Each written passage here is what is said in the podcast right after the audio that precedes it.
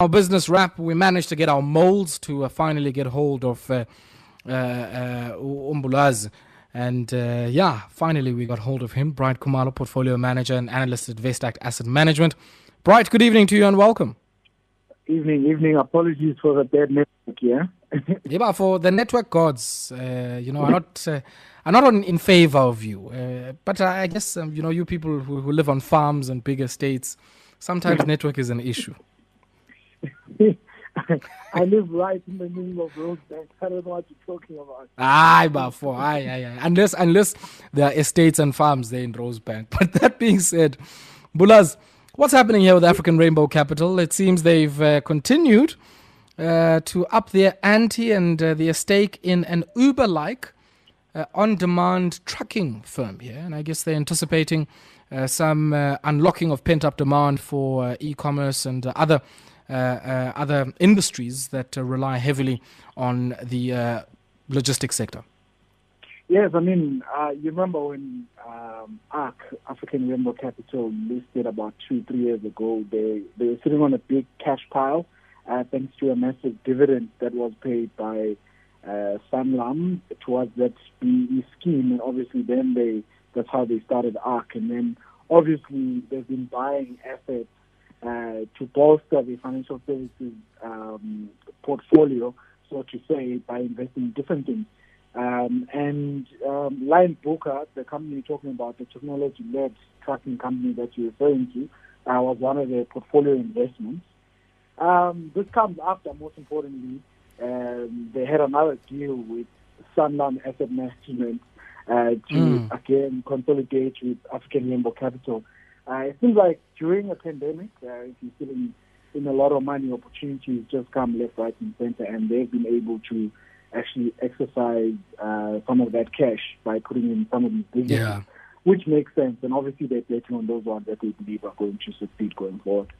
And I guess we expected this. I mean, uh, uh, yeah, we expected this, Mbulazi, and uh, we probably anticipate more of this to happen, uh, more M&A activity or mergers and acquisitions as we see consolidation in uh, key uh, uh, industries and subsectors of the economy. But uh, I guess the critical issue is really having that stockpile of cash to be able to uh, go in and undertake a shopping expedition like that. Yeah, I mean, uh, during such a time, it's a, it's a very good place to be.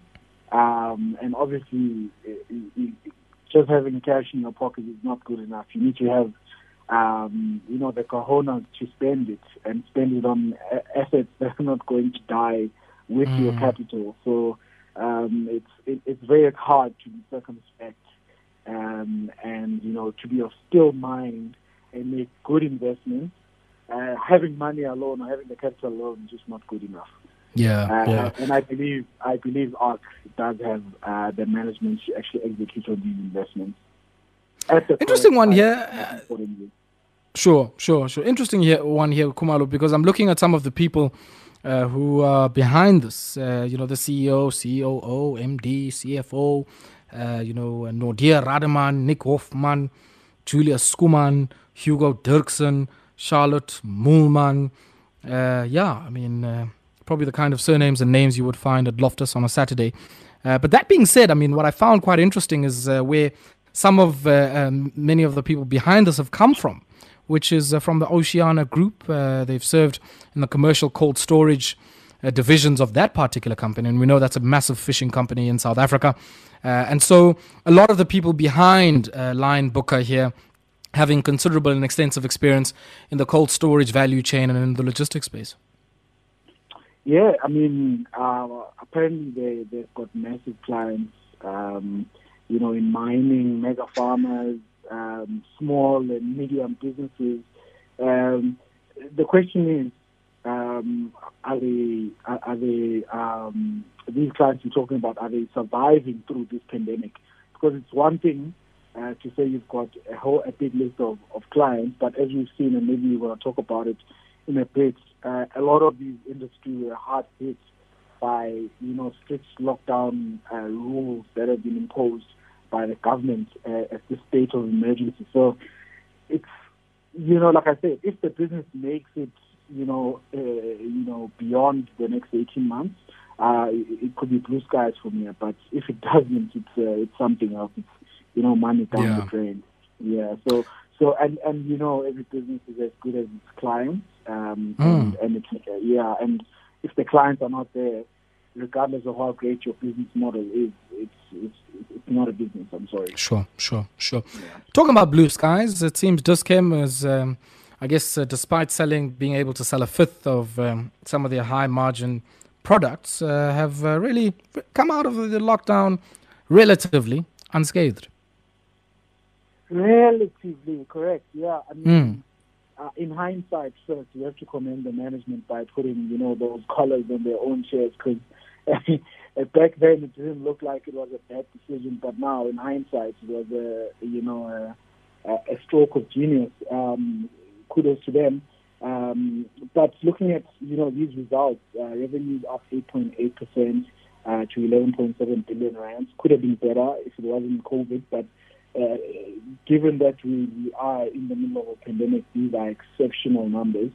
Um, like you said, during the first portion or the first two portions of lockdown, they couldn't sell, um, you know, uh, about a third of, uh, uh sorry, about uh, one fifth of their products, I think um, and they've been forced to basically accelerate their online efforts, just like every other retailer that used to be bricks and mortar. Now they're focusing more on online sales. Those are up 344% of what management is basically saying. Uh, they've been forced to accelerate their e-commerce environment or adaptation to an equivalent of what is of what they they would have taken three to five years. Basically, happened in the space of four months, five months of lockdown. Great for a business if they can deliver on such, uh, you know, by changing the supply chain, uh, going X factory as compared to, you know, X mm. shop. Uh, those kind of things. Those logistics can be, you know, tiresome and, you know, will give you a big headache. Sure, sure, and it certainly gets it certainly gets yeah. the uh, the logistics and the last mile distributors very happy as well. Of course, I mean that's where you get to create a lot of jobs, right? The, they they call it the last mile or the last kilometer. Mm. Um, those guys that come and deliver it to, to, to your shop, whether they're riding in a bicycle, motorbike, we've seen them in, in, in small 1400s. Um, you know, it's, uh, it does, you know, keep at least uh, that portion of, um, you know, jobs going. But these jobs are temporary. They, you know, they, they ebb and flow. Unfortunately, also, I can imagine, you know, trying to give a, a, a work permit to a last mile delivery guy it must have been a headache, but they've managed to pull it through, um, and it's been great for them. Mm, but looking mm. at the share price overall uh, on, on how it has reacted to COVID, it has been it has been hit hard, uh, quite hard uh, considering the fact that today it's sitting around 17, 18 rand, it's way below its listing price of 21 rand. Sure. And way sure. below the 38 rand where it used to be, you know, during its heyday. Ish, ish, ish. But uh, I guess, you know, that's always a defensive stock and uh, uh always the kind of company that uh, you want if you want to balance things out in uh, some of the portfolios you manage, uh, Mbulazi. Let's shift our attention yeah, to. Um, say, in, yeah. In, the, in, the, in, in, that, in that same tone, in that same line, you can say maybe they might be providing an opportunity for the long-term investor to look at them. That's true. That's true. That's yeah. true.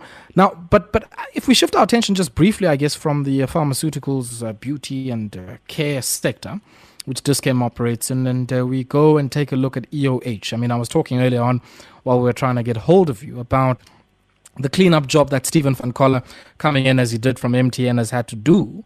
Um, and I guess maybe, you know, the unraveling dominoes or the dominoes that uh, continue to to fall and uh, some of the things that we're starting to hear. And I was saying a 400 million rand contract. Kulahleke master file tender, Mbulazi. like it's some, you know, like it's some nondescript police station outside Ntuzuma somewhere, you know? It's right, and like it's almost unbelievable. It's like I'm watching. Uh, do you know that that, that series called White Collar? Um, it's like I'm watching yes, another yes, yes, episode of White Collar here, um, where master file, like you're saying, goes missing, where it's supposed to have all the tender documents, right? But if you if you follow up the story carefully, um, the cancer runs deep man. Um, I don't even think Stephen Van Coller has the, the ability to fix some of the structural issues that were, you know, way before his days that had happened uh, at EOH. Uh, we're talking about 400 million rand tender. Um, that apparently was irregular because they didn't meet any of, uh, you know, the, the, the, tender process. Um, what do you call these things? Um, it, it's escaping me, but they basically never met any of those criteria. And mm. somehow they were, they were given, you know, the, the, the, the tender um, for the biometric system that they were supposed to, uh, you, you know, change for, for, for the Home Affairs uh, from the old system, which is the National Identification System of, or. Um, and there, there, seems to be no one uh, taking any responsibility here. Uh, there's no senior manager on the government's front. There's no, um, you know, procurement manager at the time who was there. If they could ask him, you know, where are these documents? I mean, this is what people do, right? I mean, we've seen buildings here in South Africa go up in flames because people didn't want to get caught and be files.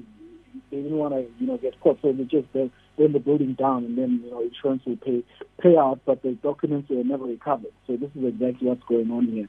And like most things in South Africa, unfortunately, I can't I can't comfortably say someone will be held responsible uh, because it doesn't seem like you know, there's a finger or a trail leading to someone here. Hmm. Hi, kwaze kwanzima mbulazi kwaze kwanzima we'll have to leave it there my brother. As always a pleasure catching up with you and uh, Thank you, yeah man. Uh, i certainly hope next time you'll, you'll be able to install a tower there on the farm